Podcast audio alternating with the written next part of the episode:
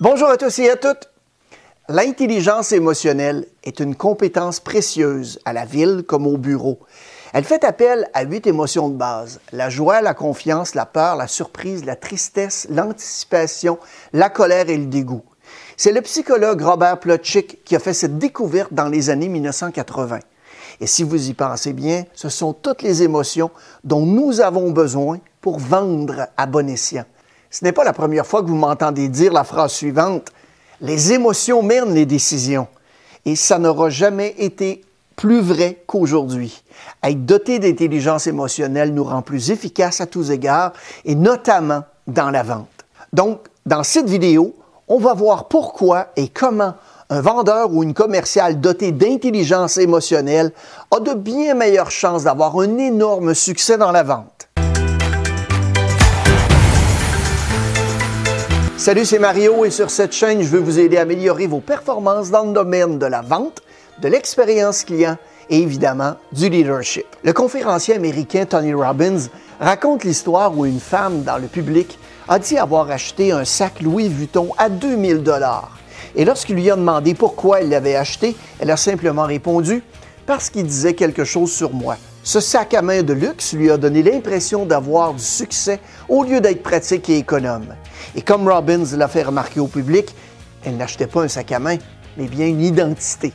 Et une autre femme dans le public a déclaré qu'elle avait acheté son sac à main pour seulement 30$ et qu'elle était sacrement fière parce qu'elle voulait être considérée comme quelqu'un de pragmatique, et c'est ce que ce sac à main a fait pour elle.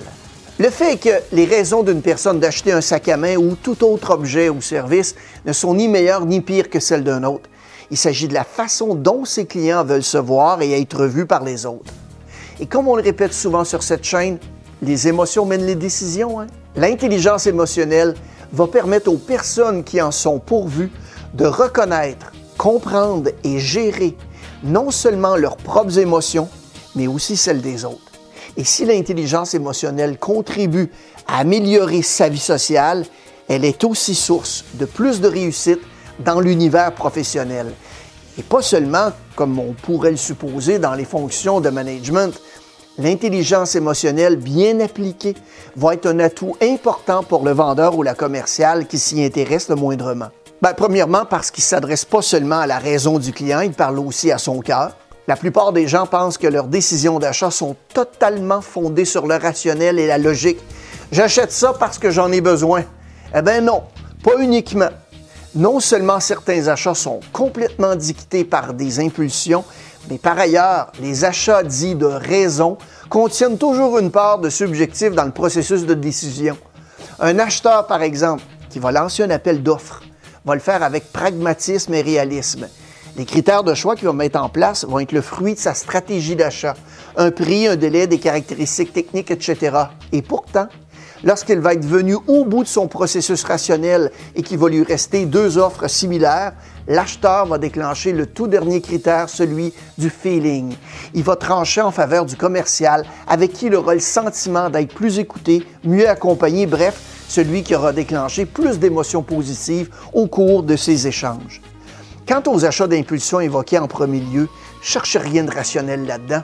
Vous n'aurez clairement mis la main au porte-monnaie que parce que la marque ou le vendeur aura parlé à votre cœur. Et lorsqu'une nouvelle émotion, la culpabilité, vous aura envahi votre cœur, n'aura cessé d'essayer de trouver mille excuses rationnelles pour rassurer votre cerveau. Lequel ou laquelle d'entre nous peut en effet prétendre n'avoir jamais craqué pour un bien dont il ou elle n'avait absolument aucun besoin?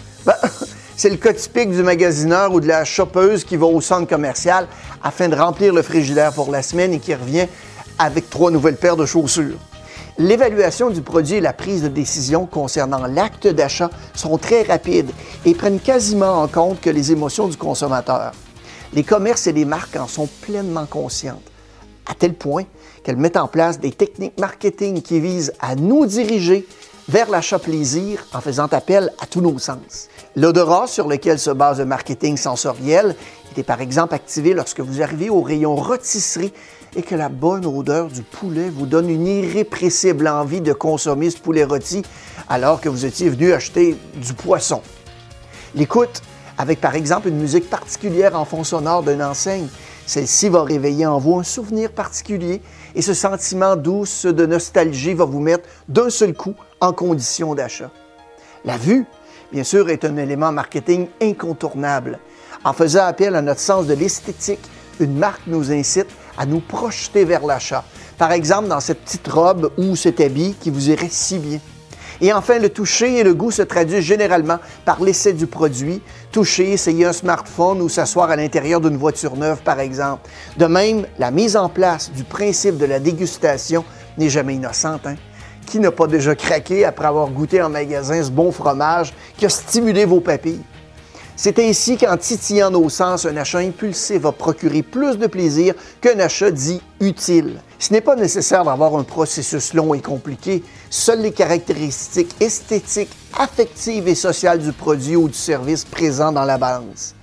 En ce sens, l'achat d'impulsion n'est pas seulement un acte, mais la conséquence de tout un processus émotionnel. Un commercial doté d'intelligence émotionnelle vise à l'utilisation à bon escient des sens à toutes les étapes du parcours de vente.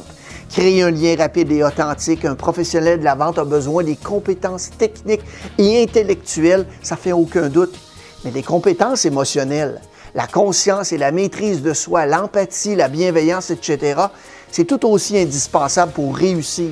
L'être humain, même en position d'acheteur, reste un être purement social, n'oublions pas. Il a besoin de tisser des relations tout au long de sa vie et en toutes circonstances. Il paraît donc compliqué de construire une relation de confiance qui serait basée que sur des arguments rationnels. Il faut aussi savoir laisser parler ses émotions dans le cadre d'une relation commerciale. Sur un marché concurrentiel, un commercial doté d'intelligence émotionnelle va faire toute la différence parce qu'il va être capable d'instaurer avec son prospect une relation de confiance rapidement et la construction d'un dialogue stimulant. Il va être ainsi plus apte à l'engager à ses côtés dès lors qu'il aura appris à le connaître. Il évalue ensuite efficacement les besoins. Ce même commercial, par ailleurs, au moment d'évaluer le besoin de son prospect, ne restera pas dans le superficiel. Il va s'intéresser vraiment à ses motivations profondes, à ce que ce dernier recherche vraiment, à ce qu'il apprécie dans le produit, sa couleur, sa forme, sa qualité, et à contrario, quelles sont les craintes qu'il suscite, quelles sont les frustrations éventuelles d'un futur client. Un dialogue vrai et sincère va permettre de créer de la valeur. En faisant émerger ce qui anime l'acheteur, le commercial va trouver le bon angle pour parler de son produit ou service et fait ainsi passer le critère du prix au second plan. Il saura se montrer percutant au moment opportun en s'adressant au véritable centre de décision de son prospect, celui qui gère les émotions. Le commercial qui use de son intelligence émotionnelle va se mettre en diapason avec son prospect pour parvenir à parfaitement évaluer son besoin. Dès lors, il va communiquer plus facilement avec lui et il va éviter aussi les malentendus, les points de blocage, les incompréhensions qui pourraient freiner ou empêcher sa vente. Il maîtrise aussi l'art de la négociation commerciale. L'utilisation calculée des émotions, c'est une tactique reconnue des séquences de négociation commerciale. Il existe en fait deux profils de négociateurs usant de leur intelligence émotionnelle. Le négociateur dit coopératif qui va privilégier les émotions positives. Il souhaite installer un climat positif gagnant-gagnant et va utiliser pour cela des effets positifs sur les émotions. Et il y a le négociateur dit compétitif qui va se concentrer sur les émotions négatives. Il est plus enclin à durcir la négociation et va privilégier les effets négatifs des émotions. Que ce soit dans le cas du commercial coopératif ou compétitif, il va être efficace s'il fait appel aux émotions. Pourquoi? Parce que là encore, il va parvenir à dérationnaliser le facteur prix et à en faire un élément quasiment secondaire. Il va convaincre son client qu'il ne lui propose pas un simple produit ou service, mais qu'il offre aussi de la valeur ajoutée. C'est la fameuse technique du « why, how, what ». En matière de vente, trois questions apparaissent essentielles. « Why »,« how » et « what ». Le « what », le « quoi ». Quels sont les produits ou services que je propose? Le how, le comment. De quelle manière ces produits ou services ont-ils été conçus? C'est-à-dire les brevets, les processus de fabrication, etc. Et le why, le pourquoi. Quel est le sens de mon produit sur le marché? Sa raison d'être, sa valeur ajoutée. L'exemple le plus frappant est bien entendu celui de la compagnie Apple. Ainsi, les clients n'achètent pas ce qu'Apple fabrique, mais pourquoi ils le fabriquent? Pour l'émotion, le sentiment d'être à la pointe de la technologie, de faire partie d'un club select. Et c'est pour cette raison que les clients sont capables de faire la queue pendant des heures et de sacrifier parfois un mois de salaire pour acheter le dernier iPhone dès sa sortie. Ils le font certes pour la technologie formidable, mais aussi avant tout parce qu'Apple, en s'adressant à la partie droite de leur cerveau, les émotions, les renvoie à l'une des principales émotions secondaires, la fierté. Il se soucie de la satisfaction de son client. Car une fois la vente conclue, le commercial doté d'intelligence émotionnelle va être beaucoup plus enclin à maintenir et à faire fructifier la relation commerciale, notamment en sachant gérer une éventuelle insatisfaction. S'il rencontre un problème post-achat, le client peut en effet être amené à se plaindre, à protester avec plus ou moins d'agressivité. Il est à ce moment indispensable de reconnaître les émotions du client et d'identifier une éventuelle frustration qui peut se cacher derrière des reproches ou son agressivité. La personne dotée d'intelligence émotionnelle va savoir alors faire la part des choses. Elle va laisser au client la responsabilité de sa colère ou de sa déception sans se laisser déborder par ses propres émotions. Elle va se focaliser sur le fond du problème, un retard de livraison, un problème technique ou autre pour pouvoir reconnaître le motif réel d'insatisfaction et ainsi répondre. Ainsi, en aidant son client à exprimer sa pensée, plutôt qu'en se mettant en position défensive, le commercial utilise son intelligence émotionnelle pour l'aider à évacuer sa frustration. Il identifie et nomme explicitement, sans faux-fuyant, le souci du client et ne cherche pas à rejeter la faute du dysfonctionnement sur autrui. Il va assumer la situation et se met en recherche solution. Ce faisant, il finit par apaiser son client et regagner sa confiance grâce à une écoute active, un sens avéré de l'initiative et de l'autocritique qui va aider à prendre des décisions efficaces, une vision positive de nature à engendrer des réponses constructives et une compréhension des sentiments exprimés comme la colère, la frustration, la déception, les attentes, etc. Ça va avoir pour effet de créer de l'empathie et faciliter ainsi le dialogue.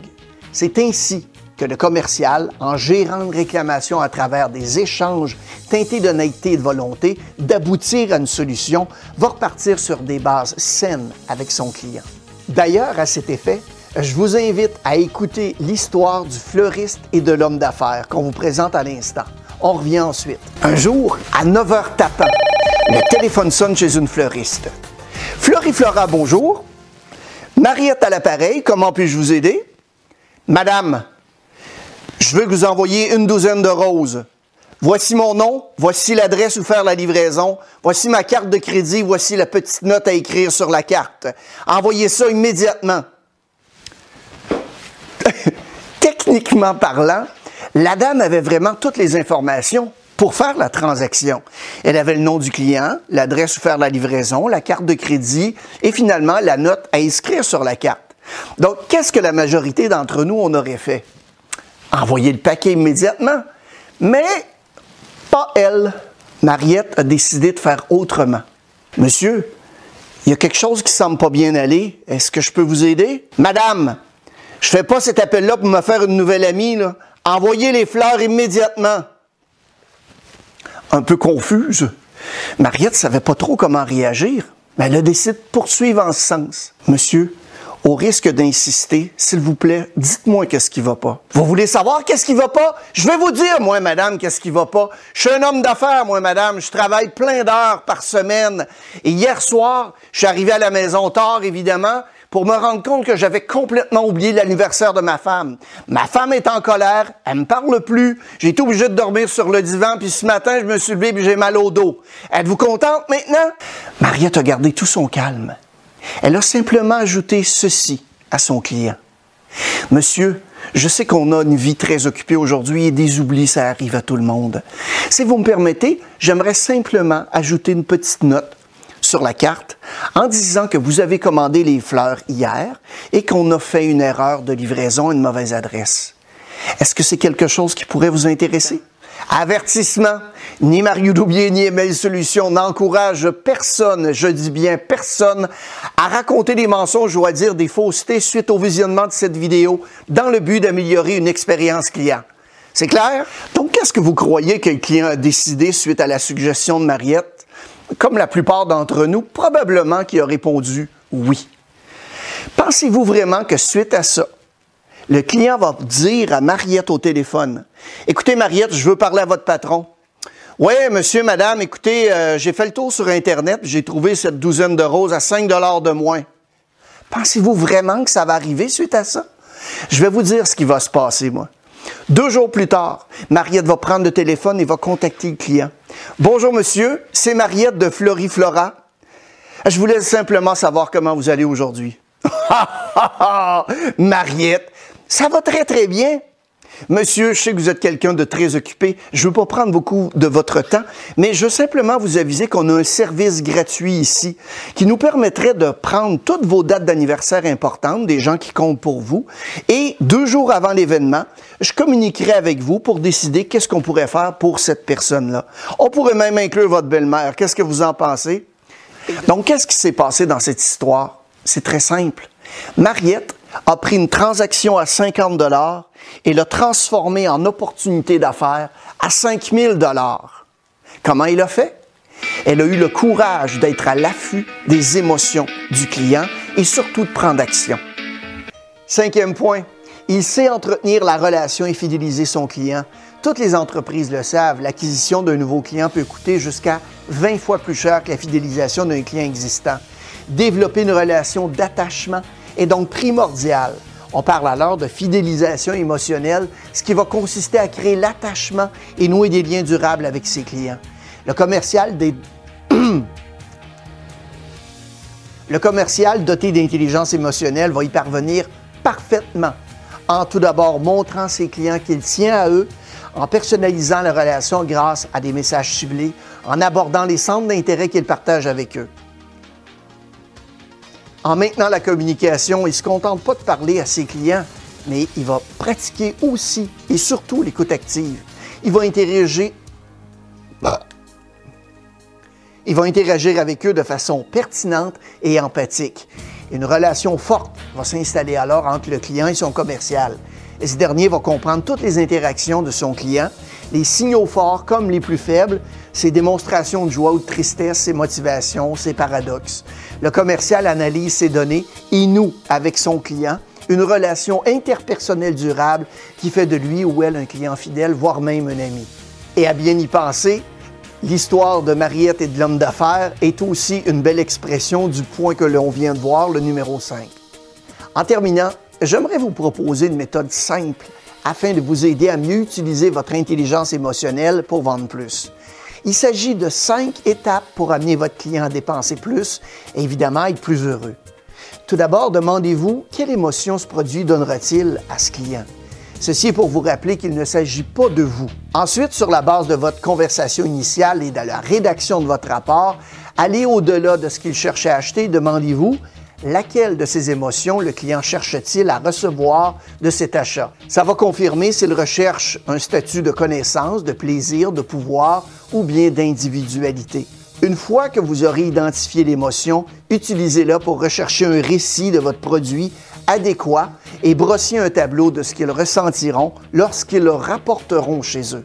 Quatrièmement, racontez au moins une expérience d'un ancien client qui, par exemple, a pris confiance en lui en emportant de vaisselle remaniée en se présentant à la salle de conférence le lendemain, qui a fait preuve d'individualité au dîner de Noël avec des artistes locaux ou qui a pu créer un livre de souvenirs sur son ordinateur avec votre produit. Cette technique est tout l'art du story selling. Cliquez juste ici pour en savoir plus à ce sujet. En fait, renforcez ses émotions en les mentionnant dans votre conclusion de vente. C'est important de lier ses émotions à vos emails personnalisés, par exemple, de suivi après l'achat pour aider à amorcer les ventes futures. Et lorsque vous découvrez l'état émotionnel qu'ils essaient d'atteindre, la vente de la solution devient ainsi beaucoup plus facile. Maintenant que vous avez vu la vidéo, qu'est-ce que vous allez faire de différent? Passez à l'action et faites-moi signe. Merci d'avoir été à l'écoute.